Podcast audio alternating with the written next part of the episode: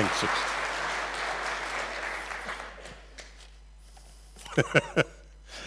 uh, so as I look around, uh, I recognize I've got older and maybe a bit grayer. Uh, so have you.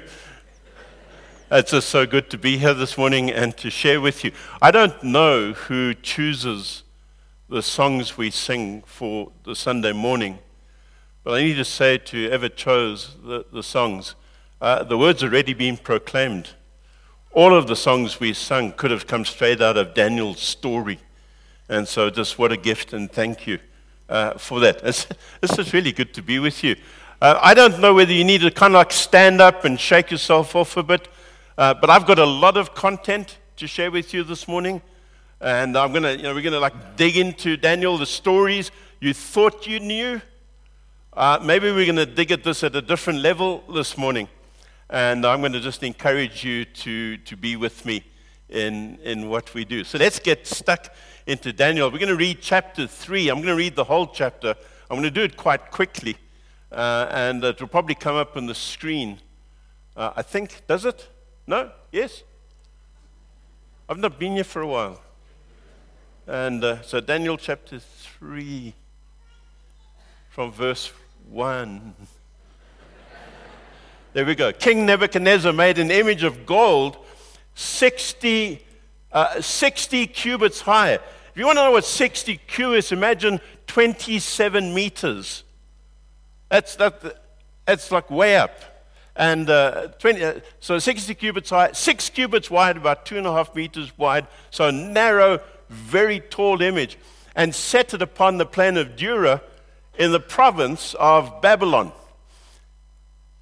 And then he summoned the satraps, are just really those who represent the king satraps, prefects, governors, advisors, treasurers, judges, magistrates, and all the other provincial officials to come to the dedication of the image that he had set up. So the satraps, prefects, governors, advisors, treasurers, judges, magistrates, they could have just said all of the above. And all the other provincial officials assembled for the dedication of the image that King Nebuchadnezzar had set up and so they stood before it. Then the herald loudly proclaimed, Nations and peoples of every language, this is what you're commanded to do.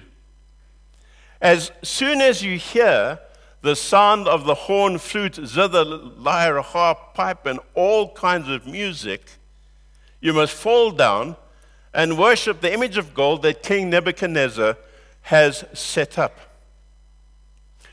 Whoever does not fall down and worship will immediately be thrown into the blazing furnace. Therefore, as soon as they heard the sound of the horn, the flute, the zither, the lyre, the harp, and all kinds of music, all the nations and peoples of every language fell down and worshiped the image of gold that King Nebuchadnezzar had set up.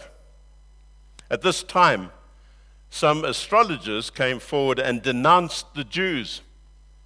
They said to King Nebuchadnezzar, May the king live forever. Your majesty has issued a decree that everyone who hears the sound of the horn, the flute, the zither, the lyre, the harp, the pipe, and all kinds of music must fall down and worship the image of gold and that whoever does not fall down and worship will be thrown into a blazing furnace.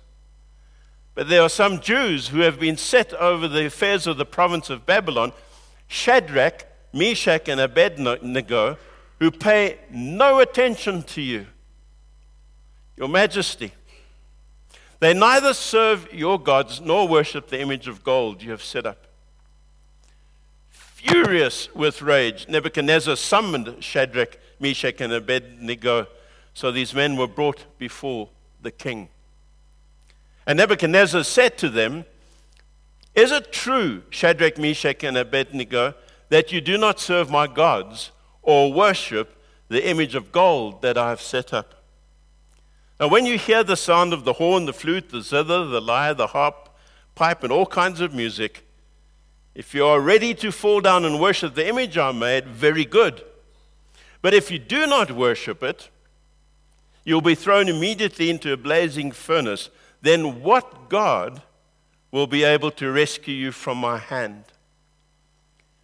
Shadrach, Meshach, and Abednego replied to him, King Nebuchadnezzar, we do not need to defend ourselves before you in this matter.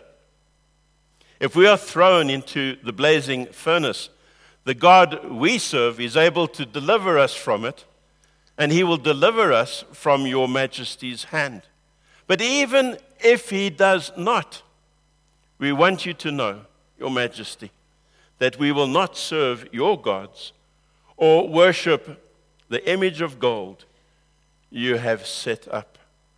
Then Nebuchadnezzar was furious with Shadrach, Meshach, and Abednego and his attitude towards them changed. He ordered the furnace heated seven times hotter than usual and commanded some of the strongest soldiers in the army to tie up Shadrach, Meshach, and Abednego and throw them into the blazing furnace. So these men, wearing their robes, trousers, turbans, and other clothes, were bound and thrown into the blazing furnace. The king's command was so urgent and the furnace so hot that the flames of the fire killed the soldiers who took Shadrach, Meshach, and Abednego. And these three men, firmly tied, fell into the blazing furnace. Then King Nebuchadnezzar leapt to his feet in amazement and asked his advisers, Weren't these three men that we tied up and threw into the fire? They replied, Certainly, Your Majesty. He said, Look, I see four men walking around in the fire, unbound and unharmed, and the fourth one looks like a son of the gods. Nebuchadnezzar then approached the opening of the blazing furnace and shouted, Shadrach, Meshach, Abednego, servants of the Most High God, come out, come here. So Shadrach, Meshach, and Abednego came out of the fire. And the satraps, prefects, governors, and the royal advisers crowded around them. They saw that the fire had not harmed their bodies, nor was a hair of their head singed. Their robes were not scorched, and there was no smell of fire on them. Then Nebuchadnezzar said, Praise be to the God of Shadrach, Meshach, and Abednego, who has sent his angel and rescued his servants. They trusted in him and defied the king's command and were willing to give up their lives rather than serve or worship any God except their own God. Therefore, I decree that the people of any nation or language who say anything against the God of Shadrach, Meshach, and Abednego will be cut into pieces and their houses be turned into piles of rubble, for no other God can save in this way. Then the king promoted Shadrach, Meshach, and Abednego in the provinces of Babylon. My goodness. Here ends the word of God. I can't believe that we had that story in Sunday school. It's like, can you still do that today, Zooks? I don't think we can speak so violently. I don't know how you would teach us in Sunday school today. Probably started by there was a time when there was an awkward situation. Did, did you have a sip of this? No? Okay. Just two things you never share with anyone your toothbrush and water in the pulpit. Because you haven't got time to look at it carefully to see. So, so today we're taking a look at this uh, passage of Scripture, chapter 3, and I needed to read it in its, in its, in, in its uh, the full version so that you get a sense of the flow and the dynamics and all the different moments uh, in the story. So, we're looking at the stories you thought we knew. And today, I probably would have given the sermon the title, Finding God in the Fire. This is the second look at Daniel that we're doing in this series. And Daniel is a fascinating book, it's a very powerful book. And I pray that today you may find uh, hope in what you hear, not more than hope, maybe even confidence in what you hear this morning, that you will find God uh, in, in the fire. And to understand some of the dynamics behind the story, this is where we're going to have to dig a little bit deep into this book we call Daniel. So, Daniel was a real person. Daniel, his name is associated with the time of exile, when the Jews were in exile in Babylon. And his name came down through the centuries, came down as part of the stories and the legends of that time of exile. So too with Shadrach, Meshach, and Abednego. They were, those names were associated with the time of the exile. Lots of storytelling about these people. What's interesting that Shadrach, Meshach, and Abednego are their Babylonian names, which differ from their Hebrew names. You, do you mind me digging a bit? You've got no choice, actually. You do realize that. I mean, I'm going to just dig anyway.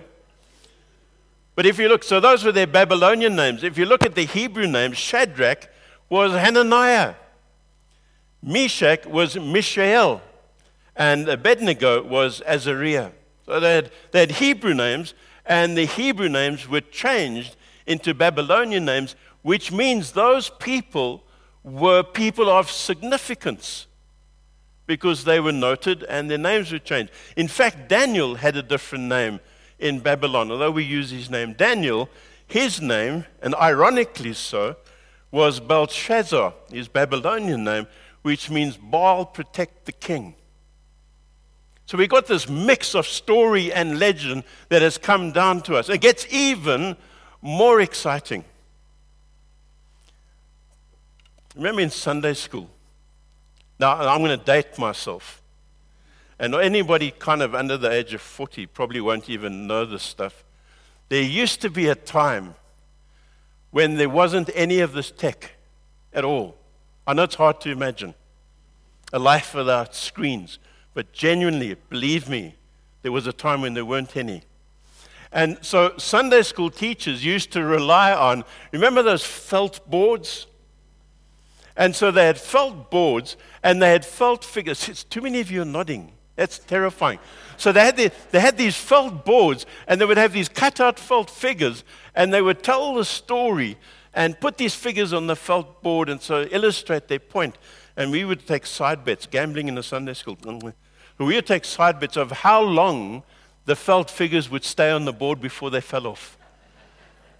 And as I was preparing for today, I kind of had this flashback of this felt board, and the teacher would then put up these figures of the, the three men and then would stick on uh, the flames of fire all around them, and then would stick on this kind of apparition of a fourth person. And as the teacher was t- teaching, so like the flame would fall off and they would have to stick it back on and so on. But it was all about, in those days, and I suspect all too often, this is preached as a miraculous event a supernatural event when God rescues these three guys out of a fiery furnace that had been heated seven times the normal heat. The problem that I have with that is a supernatural event is just a supernatural event. Think about it. We call it supernatural. For God, it's another day in the office. And so an event is just that it sticks in a moment, in a period of time, and goes no further. Someone benefits from the supernatural power of God. And life moves on. The book of Daniel is much more than that. The reason for writing this is way beyond a simple, single supernatural event. And this is where we've got to dig a little bit deeper. So, Daniel was never one document, number of documents put together to bring up a common theme. So, for instance, would you notice that in the chapter we've just read, Daniel isn't mentioned once?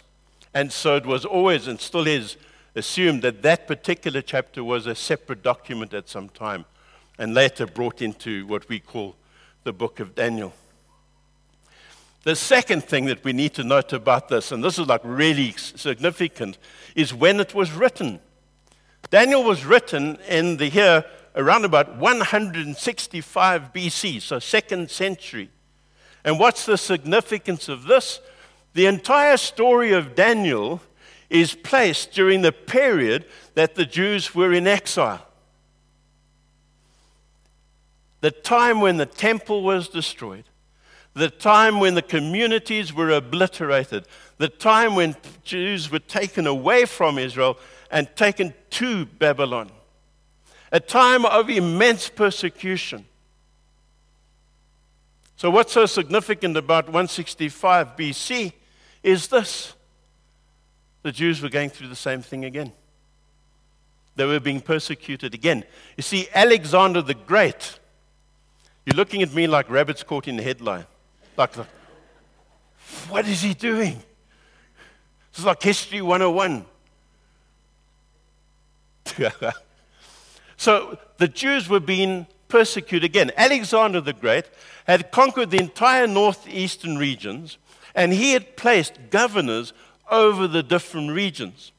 And the governors had strict instructions. Their instructions were to govern the civil life of the people they were ruling over, but not to interfere with their religion. Well, that didn't go so well in the area where the Jews were. Because in the area where the Jews were, they were under the rule of Antiochus Epiphanes the fourth, who was, in short medical terms, a nutcase. He was an absolute tyrant. And not only did he interfere with the Jewish religion, he desecrated their temple, the second temple. He desecrated it. And so there was a group within the Jews called the Maccabeans, and they were kind of Jewish warriors. And so during this period, we had the Maccabean revolt. And it's during this time that we find Daniel being written. And this is why it's such a powerful book. Daniel is an apocalyptic writing. What Revelation is to what we call the New Testament, Daniel is for what we call the Old Testament.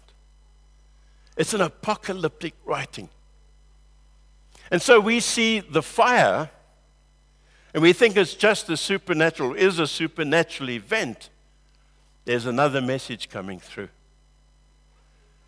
And the message is this God has been with us in the past, and God is with us again. And we find God in the fire. Fire is an interesting thing. I mean, fire typically consumes, fire destroys. When fire happens, it's awful, right? But fire is also used to purify. And as we lit the candle this morning, I just a thought that came to mind is isn't it interesting that in this modern day, we don't have some kind of fancy LED system that displays the presence of God. 2023. I've got to be careful what I say here. I'm going to say it anyway. I'm leaving soon. We still find the need to light a candle. We still find the need to see a flame. What I was going to say and am going to say is I guess you're used to candles with Eskom, but that's another story. Isn't it interesting that Moses, at a time of decades, centuries of persecution, where does Moses meet God? In the burning bush. It is the fire that attracted his attention. And the fire did not consume the bush. And that attracted Moses' attention. I live in, in a rural community. I live among shepherds. And shepherds will say anything. I mean, they'll, probably they do say anything. But shepherds will say to you, you know what? The worst thing that can happen is fire. Because when fire comes, sheep run. And it's difficult to get them back again. So when Moses saw the burning bush, as a shepherd, he would have panicked. as, you- as you would say on the East Rand, um, he kom. If you're watching from Scotland, it would be probably transliterated into comes trouble, but it's got way more emotion than those words. He kom gemors. And Moses finds God in the fire. When the Israelites went through the, the wilderness for 40 years, how did God guide them? Cloud by day and a pillar of fire by night. Finding God in the fire. We got the story today, chapter 3. The three men in the fire. And they come out, and the fire does not consume them. Are you catching the trend here? And then the, the, the final comment is this How about the day of Pentecost? What happened on the day of Pentecost? Flames of fire appeared above their heads. The presence of God is to be found in the fire. Daniel is a powerful book. And what the writers are saying in Daniel is hear this God was there in the past when you were in the fire. And God is here with us today when we're in the fire. No matter what we are going through, know this God is with us. God's presence is given. And God is going to be with us through all of this. I mean, obviously, the question that remains is what is this saying to us today?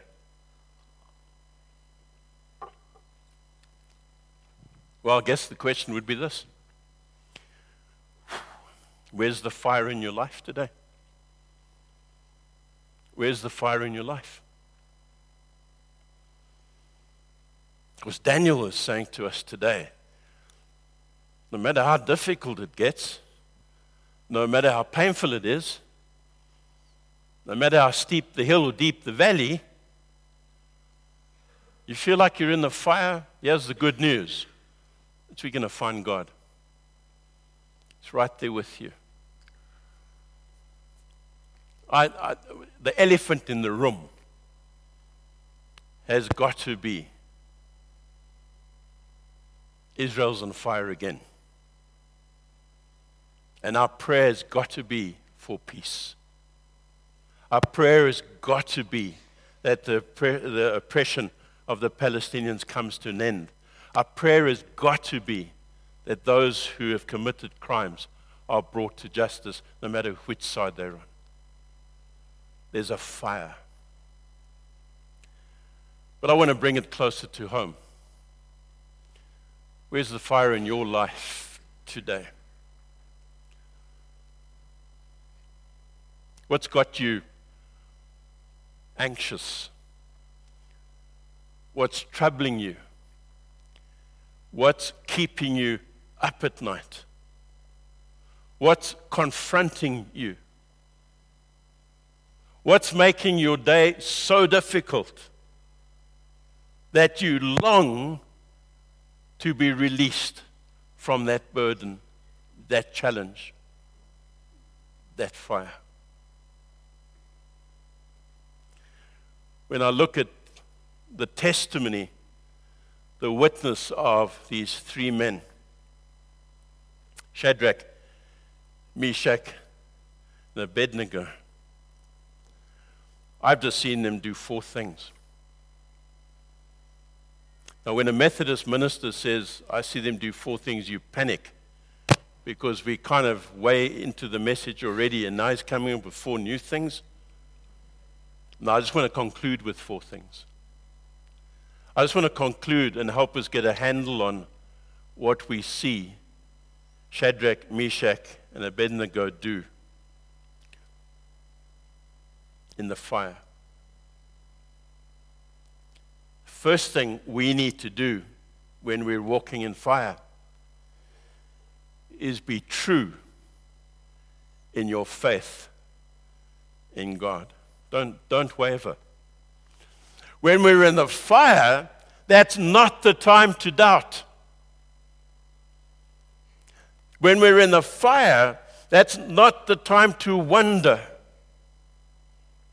When we're in the fire, that's the time to say, I know God and God knows me.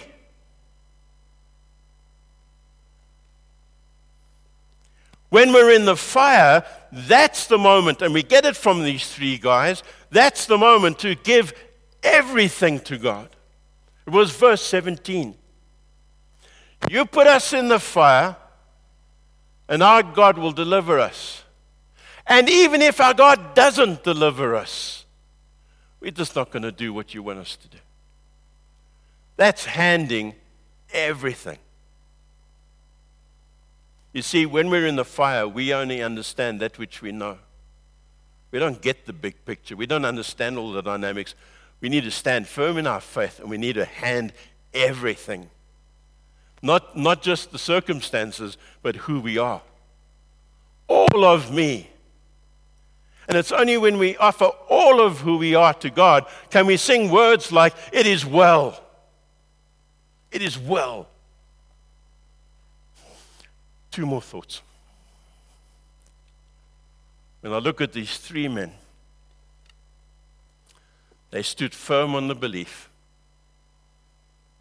that no matter what they experience, no matter what they see or what they think they see, not for one second did they doubt that God was with them. Not for one second. The point of Daniel, the story you thought you knew, was not about just a once off supernatural miraculous event, but it's about a promise. And it's about a purpose. And it's about a relationship. It's about the truth that God's presence is with us, even today. And the final thought God has come through in the past. And you know that. I know many, many of you. You're not strangers to me. I know many stories sitting here. And I say this to you you know God has come through for you in the past. And I'm saying this to you today God comes through again. And again. And again. The wonderful thing for Meshach and Shadrach and Abednego is that they came out of the fire and they got promoted and they got protected. And they were in a way better position then than they were before the fire. Now, here's the miracle. And I guess partly why in Chinese they talk about crisis and opportunity, it's the same word. Because you know what? When we're in the fire, good things can happen, miraculous things can happen. And when we come out of the fire, just maybe you're going to be in a better place. You see, and I'll go back to what I said earlier, and I'll end with the sentence. Sometimes fire is that which purifies us and sorts out the nonsense from the good. God bless you and thank you. Amen.